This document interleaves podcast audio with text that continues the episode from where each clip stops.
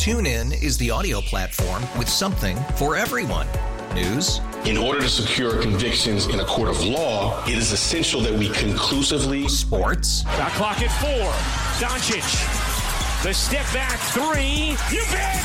Music. You set my world on fire. Yes. And even podcasts. Whatever you love, hear it right here on TuneIn. Go to tunein.com or download the TuneIn app to start listening. We really need new phones. T-Mobile will cover the cost of four amazing new iPhone 15s, and each line is only $25 a month. New iPhone 15s? It's over here. Only at T-Mobile get four iPhone 15s on us and four lines for 25 bucks per line per month with eligible trade-in when you switch. Minimum of four lines for $25 per line per month with auto pay discount using debit or bank account. $5 more per line without auto pay, plus taxes and fees. Phone fee at 24 monthly bill credits for all well qualified customers. Contact us before canceling account to continue bill credits or credit stop and balance on required finance agreement due. $35 per line connection charge applies. Ctmobile.com. Welcome back. It is Hardline on News Radio 930 WBEN. You got another 52 minutes left here on Sunday. Just a reminder, uh, we will not be on next week, taking the 4th of July holiday off. So uh, enjoy. We'll be back the week after, though, I'm sure, with a packed show as usual. Uh, lots of happenings. You just heard from Congressman Chris Jacobs about what's going on in Washington. So let's go back to Washington and talk to Business Insider's own Dave Levinthal. Dave, good morning. Joe, good morning to you. And, you know, so much to talk about. And I know uh, you talked about this with Susan and Brian this week. It's actually in our promo. Um, but, you know, the, the primary victory here in Buffalo for India Walton did get some national coverage of a Democrat socialist most likely going to take over uh, the mayorship of the second biggest city in New York. Uh, what kind of buzz did that bring to Washington, Dave? Oh, an incredible amount, Joe. I, I'd been telling people for days, for weeks, look, uh, all this focus on New York City's mayoral election, all right, fine. It's New York City, but don't sleep on Buffalo. This could be interesting. And of course, we have found out uh, in, in very sharp relief that it was about as interesting a mayoral race as Buffalo has seen in decades. So, yeah, it's been getting a ton of buzz here in Washington, D.C. And around the country too, and rightfully so. This Buffalo's the largest city uh, since uh, Milwaukee elected a socialist mayor back uh, decades ago uh, of the size that Buffalo is uh, to to uh, presumably elect uh, ultimately. Uh, you know, we'll see how the general election works out, but presumably elect a socialist mayor who will be serving for the next four years if ultimately India Walton uh, becomes mayor of Buffalo. Well, I do want to talk about that. We talked with Professor Jacob Neiheisel about this earlier, uh, but you know, being there in Washington, you know, having your having a, a, a pulse on everything in D.C., uh, Dave, I, I want to know these write-in campaigns that might happen for Byron Brown. Um, the success rate's got to be very low. What does it take? A, what does it take for a successful write-in campaign, and how many have we seen in the last two decades? So, a couple of things to know about write in campaigns. Absolutely, it is incredibly, exceedingly rare for write in campaigns to work. They, they just don't work uh, probably more than 99% of the time. Now, there's a couple of differences to note, though. First of all, at the federal level, there, it's almost unheard of for a write in candidate to win uh, either in a primary or a general election. So, we're talking about Congress, we're talking about the U.S. Senate and certainly the presidency. Then you go to the state level, and governors are not getting written in to office. Uh, this just simply doesn't happen. But there are some examples at the local level. Again, they are exceedingly rare, but they do happen where in municipal elections you can have a write in candidate win. In fact, here in Washington, D.C., for the mayoral election about 20 years ago, uh, Anthony Williams, the then mayor, he actually won as a write in candidate in a primary before ultimately getting on the ballot in a general election and winning. So it's not 100% unprecedented. That does happen. Now, that all being said, Joe, it is very, very, very difficult. And but Buffalo's situation is a very unique one. Uh, you've got the presumably again a, a socialist mayor who would become a socialist candidate who would become mayor of Buffalo, and and you may have some uh, some very strange uh, bedfellows, some strange, odd coalitions that could potentially form, particularly if, if Byron Brown wants to run as a write-in candidate. You might have Republicans uh, conceivably supporting him, along with Democrats who are, are not supportive of uh, India Walton. It's going to take a heck of a lot of money. It will take a heck of a lot of organization. His name, Byron Brown, would not be on the ballot, so you'd have to physically write him in, and, and that's how you would do it, not uh, not through traditional means. So uh, don't bet uh, completely against uh, the possibility of it happening, but if you are a betting person, uh, it, it's uh, probably going to be a long shot. And you know, an example of that, our last guest, Congressman Chris Jacobs, uh, w- said he urged Byron Brown to uh, put together a write-in campaign, and Carl Paladino has also urged the mayor to uh, get this write-in campaign together. So, uh, Dave, we're already seeing the the proof that this is going to be a Republican and, as you said, some Democrat effort to uh, get Byron Brown back for four more years. Yeah, and, and people who have never written in a candidate before and are wondering, well, is this legal? Can you do this? Yes, absolutely. In New York State, uh, it is a perfectly legal thing to do. People do it all the time. I've covered plenty of elections uh, that, that have the write in option, and people write in all different sorts of folks all the time. Mickey Mouse is a very popular candidate uh, among people who write in candidates. Uh, so it, oftentimes it's used just simply as a protest vote. In this case, it could be a real legitimate bona fide candidate in the form of a mayor who's been mayor of Buffalo for uh, roughly the past 16 years, uh, who would be the candidate on the ballot. So the one thing that Byron Brown does have of course, is notoriety and name recognition. So that wouldn't be a problem. It would actually be educating people that uh, he was an option, a viable option, somebody who is actively running, especially when you have such a low turnout in, in elections uh, across the country that are municipal elections, but particularly in Buffalo where the turnout uh, was very, very low. Uh, that could be a good thing for somebody like a, a Byron Brown who's looking to run as a write-in candidate, uh, in the sense that the lower the voter turnout is, uh, the the more possibility that he could get motivated people who don't want to see uh, India Walton become the mayor of Buffalo, going out and doing the very thing that he wants him to do, which would be write his name in, if ultimately he chooses to go that path. Speaking of confusing, uh, there was a little confusion with this infrastructure deal uh, announced by the president. Dave, where do we stand on that right now? well, Joe Biden came out of the gate and basically tripped over his feet about three times uh, before trying to right the ship uh, by walking back what he initially said. So we have had uh, a bipartisan group of senators working on a bipartisan package that would be worth roughly one trillion to 1.2 trillion dollars for this infrastructure package over the next spread over the next eight years. Joe Biden has endorsed this package or did endorse it, but then basically said, well, you know, actually, I'm not going to fully endorse it unless it is paired with on a parallel track that, that goes into one track other things that I want to see be part of uh, not this infrastructure package in and of itself, but passed by Congress uh, that would uh, deal with a whole bunch of kind of soft infrastructure type of provisions, uh, everything from broadband to clean energy, et cetera. And, uh, and in, in essence, he was contradicting himself and had to walk back in, in a very uh, almost tortured statement uh, saying, no, no, no, no, I, I misspoke, I was wrong. Uh, actually, I do support this bill, the bipartisan package, and, and I want to sign it and I want to see it pass. So that obviously uh, made Republicans who were part of this negotiating team very, very angry. It made Republican leaders uh, kind of dubious as to whether Joe Biden was truly committed to this. So it definitely threw this uh, this negotiation for a loop. But in these types of negotiations, everything gets thrown for a loop about 10 different times. Is it going to derail it? Probably not. Republicans and Democrats do want to see some package put forward. I mean, we're we're having this conversation at a time when we had a building collapse in Florida. There was a pedestrian bridge here in Washington D.C. a couple of days ago that also collapsed. I mean, the infrastructure in this country from coast to coast, uh, in many cases and in many regards, is in a, a great state of disrepair.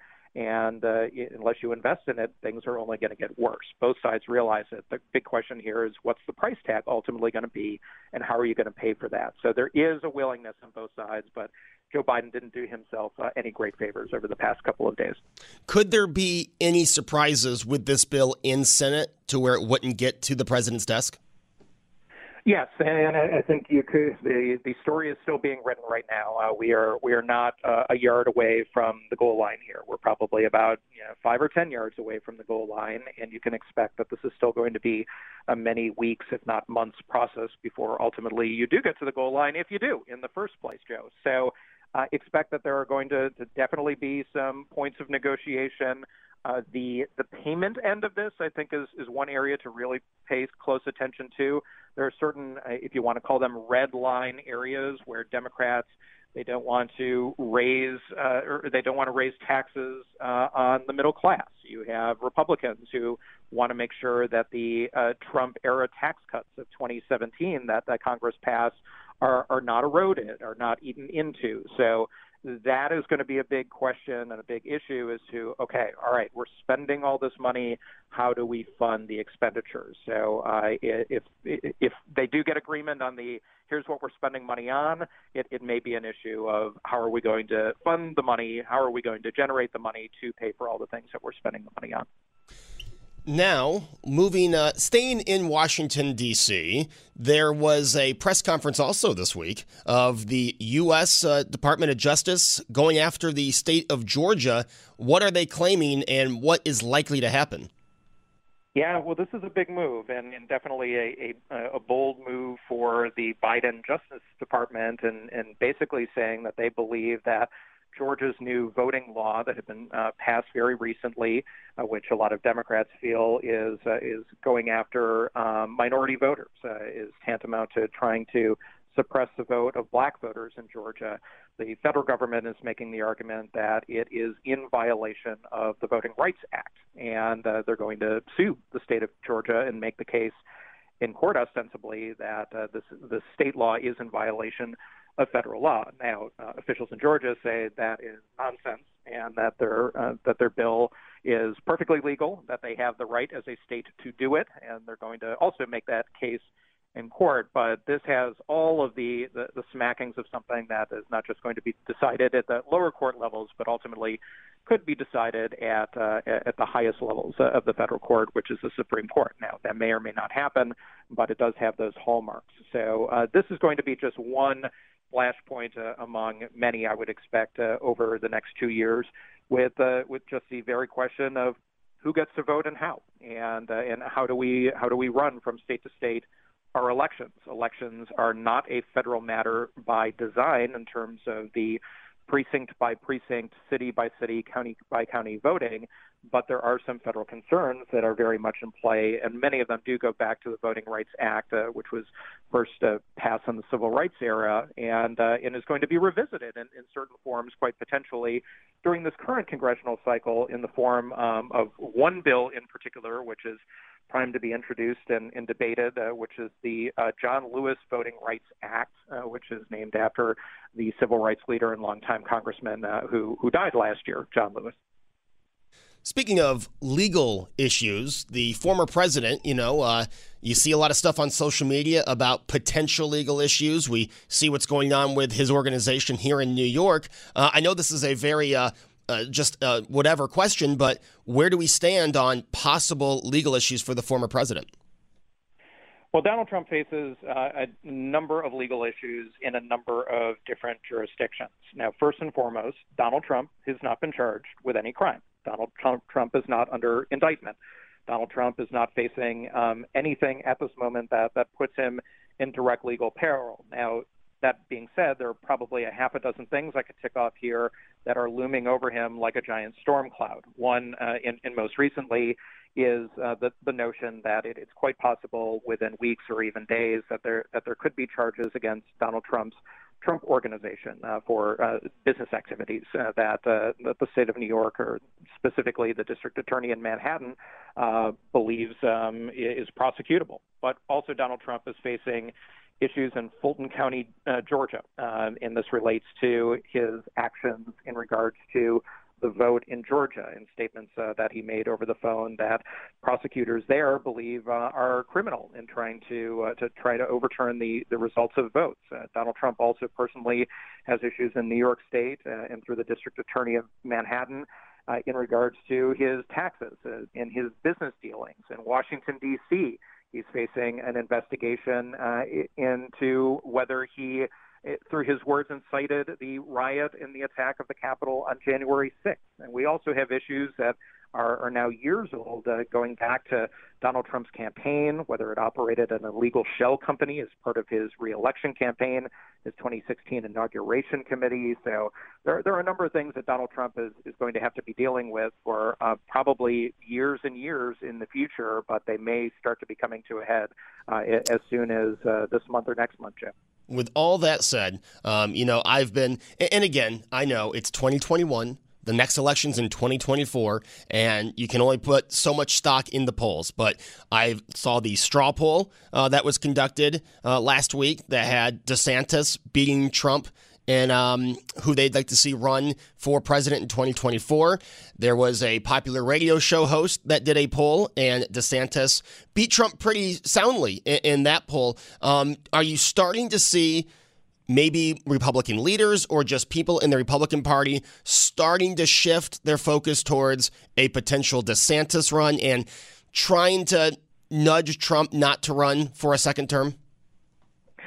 So the Republican Party is the party of Donald Trump. There's there's no two ways about it. And Donald Trump uh, looms large over every aspect of the Republican Party's operation. So the notion that somebody has uh, superseded or begun to supersede Donald Trump uh, in that position, whether it's Ron DeSantis, the governor of Florida, or anyone else, is nonsense, at least at this moment in time. But that, that all being said, Donald Trump is, is kind of at the, the lowest point of uh, definitely his public exposure as he's been in not only years, but maybe even some decades. Uh, he's really fallen out of the public eye. Uh, he had a, a big rally uh, over this weekend, just uh, yesterday, and that was sort of, uh, you know, the exception to the rule uh, of the past many months. Uh, and so Donald Trump is not on Twitter. He's not on Facebook. He's not doing cable news appearances uh, as as he did when he was president.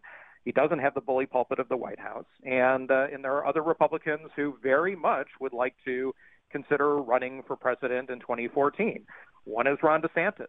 Uh, another is Mike Pence, vice president, former vice president of the United States, uh, who also had a, a big uh, speech uh, earlier this week at the Reagan Library. He kind of struck out at Donald Trump, if not by name, but by action, really trying to distance himself from Donald Trump on the attacks of, of January 6th.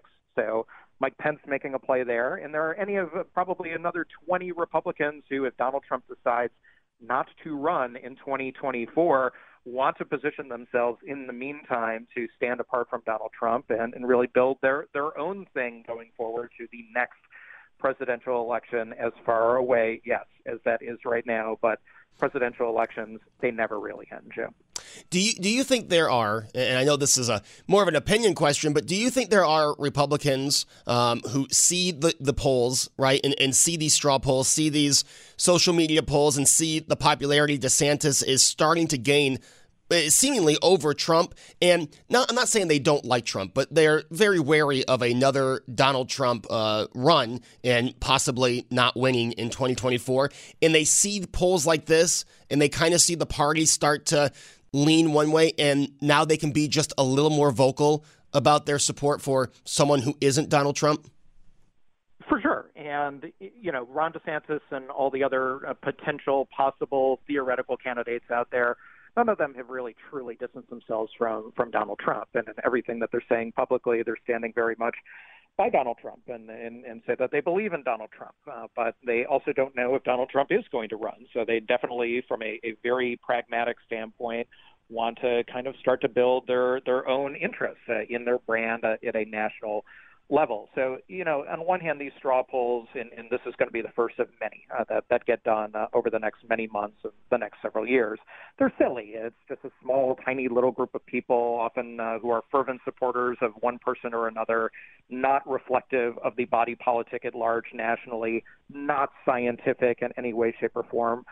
But at the same time, too, presidential primaries, presidential caucuses, the entire process of electing a president can can be like that a, a little bit on a macro scale where it's just kind of a very intramural popularity contest, especially in states where they're not open primaries or independents cannot vote, and it's really truly uh, all about the, the sort of most fervent supporters uh, of, of a particular party, and, and the same holds true for Democrats uh, as well as Republicans.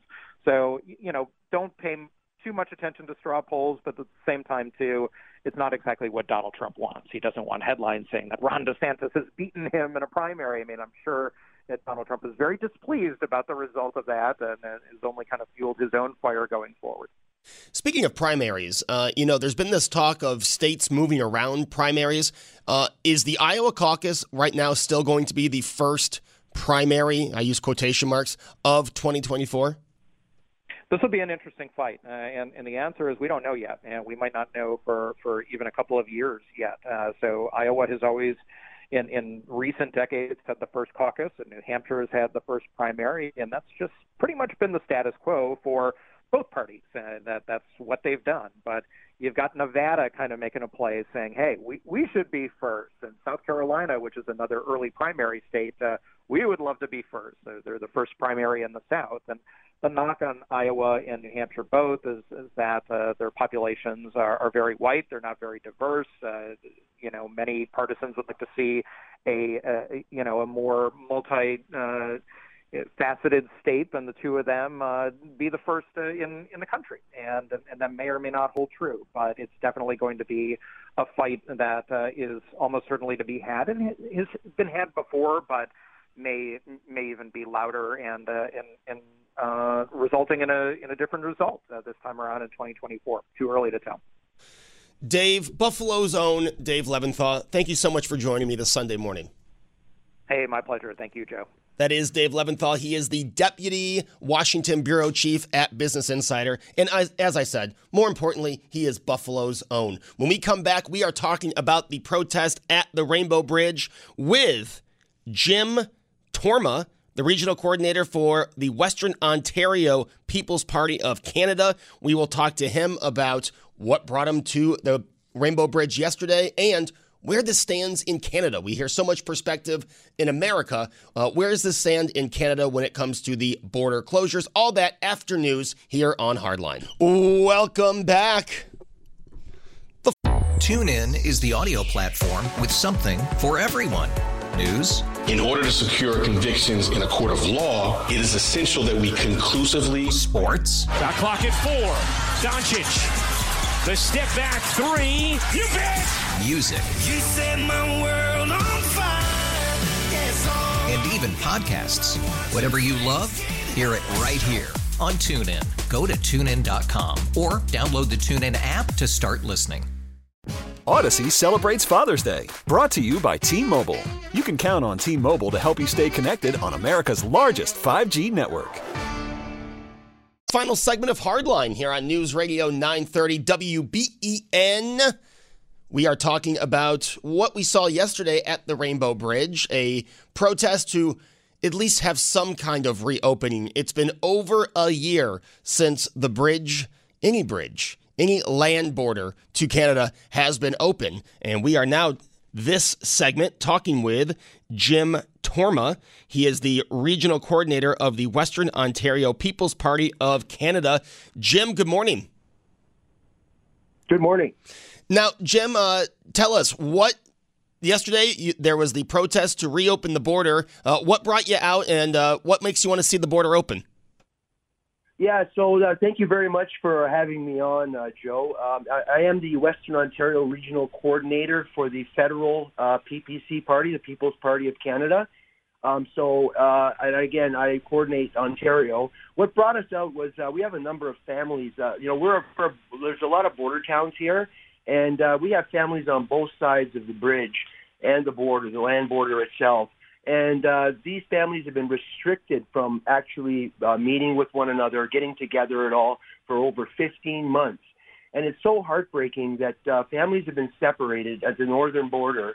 There's a hard lockdown taking place, and we can't access uh, our families. And as a matter of fact, people can't access their properties as well. You know, a lot of uh, Canadians have cottages, small cottages in the United States.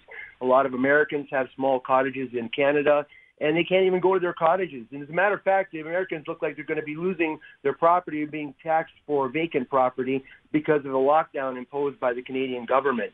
So it's a it's a dual thing. You know, the people are losing their uh, the potential of their property, but more importantly, they can't see their family at all, and it's it's it's like unbelievable. It's like a major crime. When we were walking over the bridge uh, yesterday, you know, we looked down and uh, I, I was just un, a stunning view. On the American side, people were like sardines on the riverboats, and on the Canadian side, everything was dead, completely dead. Yet our statistics, as far as vaccinations are concerned, I think are even higher than yours, and yet we are locked down. This is absolutely there's no there's no re- reality to what's going on right now. This is not even about science anymore. This is about compliance. You know, this is about an authoritarian government that is is hard locking the uh, the uh, country down and not allowing for the access to take place. Meanwhile, on the southern border, you got millions of people coming across like in waves. It's like unreal. I cannot believe, and none of us can believe this. You know, our party stands for freedom, freedom, uh, our charter freedoms and rights. You know, and here in Canada too, our stores, Costco and Walmart, are packed like sardines. But the churches, the churchgoers, the congregations are forced out of the churches, out onto the field of the parking lot, and even there they're being arrested. You know, it, unbelievable what's going on. So we wanted to bring light to the fact that, first of all, we need to open up the border. There is absolutely no science behind this anymore, and this needs to happen, and it needs to happen now. Delaying things till July 22nd, a constant delay, delay, delay. You know, un, unreal. It's just unwarranted, and and so upsetting. These families are heartbroken. You know, they're uh, uh, uh, fathers and mothers separated from uh, children. You know, it, again, it's unreal how this is just affecting the lives of so many people that have had no have had unfettered access in the past because we're brothers and sisters. You know, let's face it, we're the lo- longest um, unmanned border uh, between two countries in the world or unprotected uh, border between two countries, uh, uh, you know, in the world. And and here we are. We've got this massive communist lockdown taking place here in Canada. Unreal. Yeah, and Jim mentioned those vaccination numbers, and Canada right now, 67.8% at least have their first dose of a COVID vaccine. Jim, uh, you keep on mentioning the lockdowns in Canada, and I really don't think a lot of us here in the States understand what kind of lockdown you are still under in Canada. Can you uh, explain that to the audience? Oh, absolutely. I mean, you know, we're we're still social distancing. We're still being told to uh, wear masks. You know, the children still have to wear a mask. School has been closed, shut down. There's, you know, the in-person teaching uh, did not happen as they said they were going to.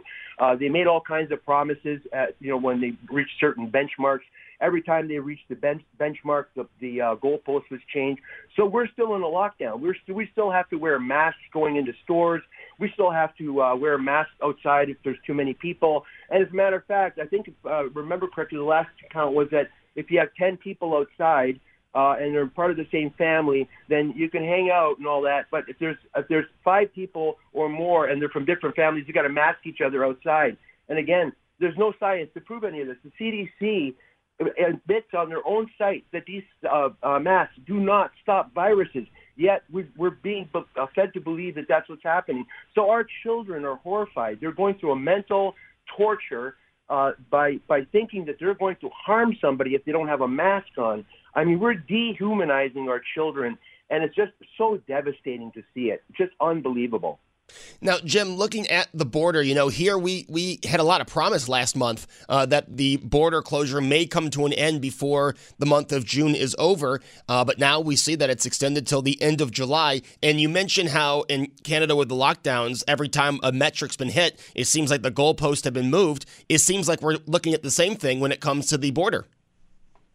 Yeah, and you know, and and people are really starting to wise up. You know, like a lot of people have taken the vaccines uh, to be able to uh, not have to wear a mask, to be able to have free, unfettered movement, to be able to cross the border. So people take vaccines, all right.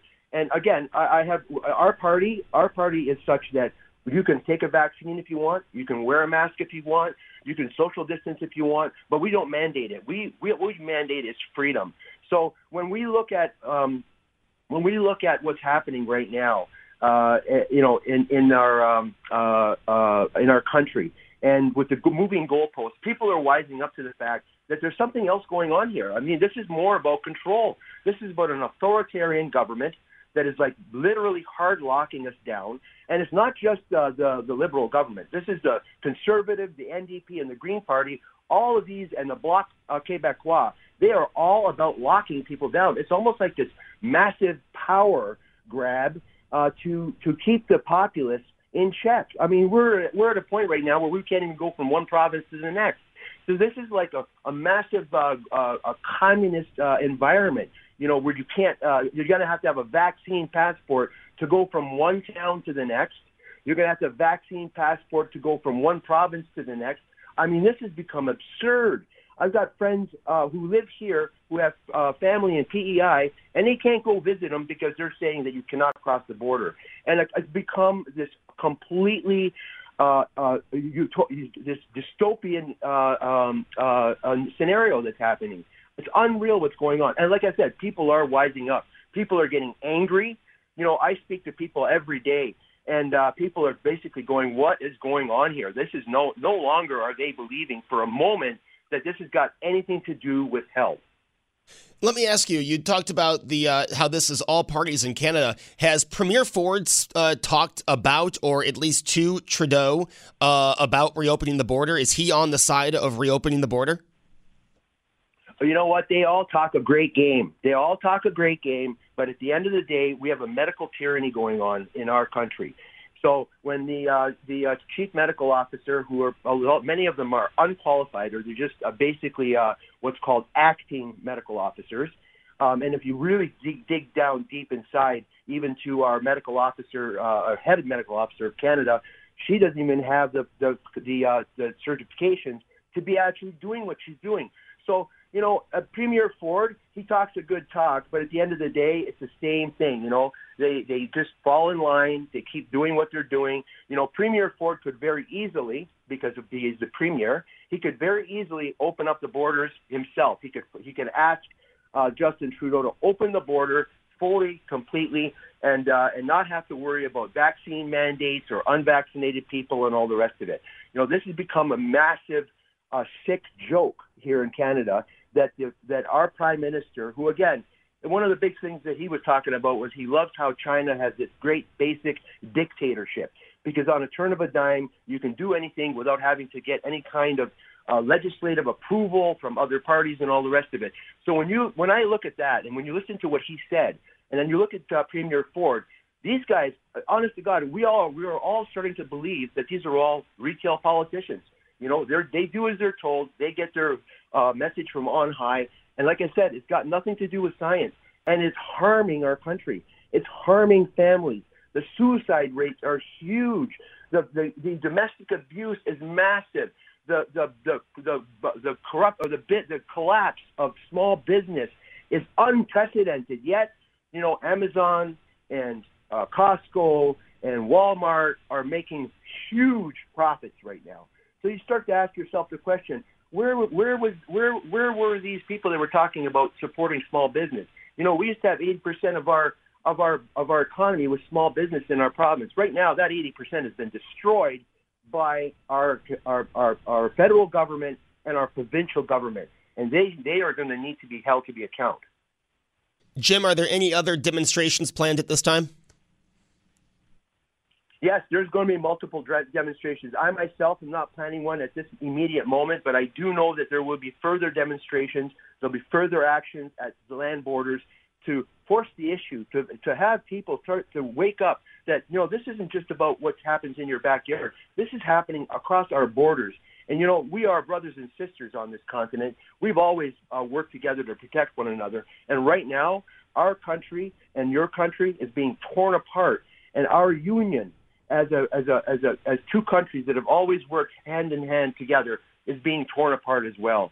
But yes, there are more uh, uh, protests that are going to be happening, more actions that are going to be happening. My understanding is every Sunday at the Peace Bridge there is a vigil uh, for this. Um, so again, we are going to continue doing this. We will not stop. We will continue pushing the uh, the, the message. And you know, our leader Maxime Bernier, he's been at the forefront. He's gone from one end of the country to the next to push the fact that we need to open up our borders. And we're the only party, only federal party that has 338 uh, uh, ridings represented that is saying we need to end the lockdowns now, not not tomorrow or the day after. We need to end the lockdowns now. We need to drop these mask mandates, vaccine mandates, and vaccine passports because we do not live in communist China. Jim, thank you so much for joining me, and uh, I'm sure we'll be speaking again soon. Thank you very much, Joe. Appreciate the time. And uh, God bless you, and God bless our American patriots, and let's keep fighting against these authoritarian governments. Jim, thank you so much. That is Jim Torma, the regional coordinator of Western Ontario's People's Party of Canada.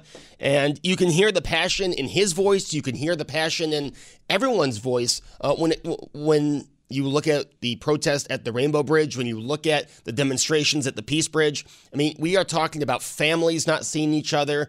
Uh, you know, obviously, people who own property not being able to see their property, take care of their property, getting bills for things that happened on their property that they had no idea uh, was happening. The federal or the local government takes care of it and then sends a bill. So mail is coming across the border, bills are coming across the border. Uh, but unfortunately, people who have not seen loved ones for 16 months. Um, still not able to go to that border. And then we can talk about the economy and, and just everything that's still shut down. It, it's so interesting to see where we are here in the United States and where they are just over the border. I mean, I will drive down the 190 today and see Canada, you know, I mean, and just to see how they are still locked down, um, even with, as Jim said, you look at first dose vaccination rates. And by the way, New York State opened on the numbers of at least one dose of the COVID vaccine. So you look at the first, at least the first dose, and you have over 67% of Canadians vaccinated, but no movement on the border. You can get on an airplane and fly into Canada, fly into United States, um, but you can't go over the border. You literally can't go right there where you can see, um, vaccinated or not. And uh, it's very interesting. I uh, really hope that we see an open border before the July 21st date. Uh, I hope we do not see another extension. You know, as we see Governor Cuomo, something I never thought would happen. Governor Cuomo getting rid of his emergency powers. Um, we're still seeing those powers being used just over the border. Well, as I mentioned, um, there will not be Hardline next week. July 4th falls on Sunday. I hope everyone gets together with their friends, their family, everyone they can have a nice barbecue with, go see some fireworks, just have a lot of fun. Uh, last year, this time, you know, a lot of us, I think, were doing outside events, uh, events with loved ones, but now, hey, have fun, enjoy it. We're open. New York's open. The United States of America are open, and uh, it's time to start living. You know, I uh, I'm in for Tom this week, and I'm sure I'll talk about this a lot, but uh, it is time to just live life. You know, and I I said this last year as well, but it, it's time to live life. You never know. Life is too short. It, it is time to enjoy it. You know, if you want to, as Jim said, you want to keep your distance, you want to wear a mask to feel safe. Hey, that's your prerogative. That's what you want to do. That's great. Um, but it is time to start living. And I'm also going to talk about this tomorrow uh, to start Tom's show off. What the NCAA did to NC State is just the most ridiculous thing I think to happen this weekend. Uh, the NCAA should be ashamed of themselves and nothing. We have talked to numerous doctors on this station who have said once you are vaccinated, you shouldn't be tested. Right? They've done a 180 on this. Remember, at first it was, oh, you could still, you could probably still pass it. Now most doctors are saying you might test positive for COVID, but it's very, very unlikely that you will pass COVID to someone if you have been vaccinated. Yet we see NC State get kicked out of the College World Series for COVID protocols. On the same day the NCAA kicked NC State out for COVID protocols, they bragged on Twitter about the packed stadium they had. I mean, can you talk about being tone deaf?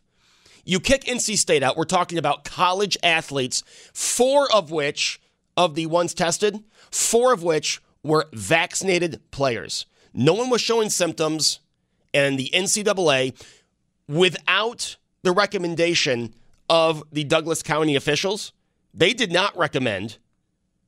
This is the uh, statement. Douglas County Health Department spokesman Phil Rooney, Rooney said the health department did not recommend NC State's removal, but told the NCAA the department would support whatever decision. So the health department in Douglas County said there's really no risk here, and we're not going to recommend they have to leave the tournament. But the NCAA, after what we know now of COVID 19, after bragging, I'm sorry, before bragging about a full stadium, tells NC State, pack it up and go home. Vanderbilt, you're in the final. I think it's a an awful display. There's no science backing up what they did. And like I said, I'll talk more about this to kick off Tom's show tomorrow. It is Hardline. I hope you enjoyed the show. I hope you all enjoy your weekend, enjoy your Sunday afternoon. Uh, we'll be back here tomorrow. You know the lineup, starting at 5 a.m. with Susan Rose and Brian Mazurowski. Brian doing BMAS and Beamer by himself this week. Uh, you'll have David Bellavia, 10 to 2. Yours truly, Joe Beamer in for Tom Bauerle, 2 to 6. And then Tom Puckett with Buffalo's Evening News. Have a great afternoon, everyone. We'll see you tomorrow. TuneIn is the audio platform with something for everyone. News. In order to secure convictions in a court of law, it is essential that we conclusively. Sports. Shot clock at four. Doncic. The step back three. You bet. Music. You set my world on fire. Yes, oh. And even podcasts. Whatever you love, hear it right here on TuneIn. Go to tunein.com or download the TuneIn app to start listening. Audacy celebrates Father's Day, brought to you by T Mobile. You can count on T Mobile to help you stay connected on America's largest 5G network.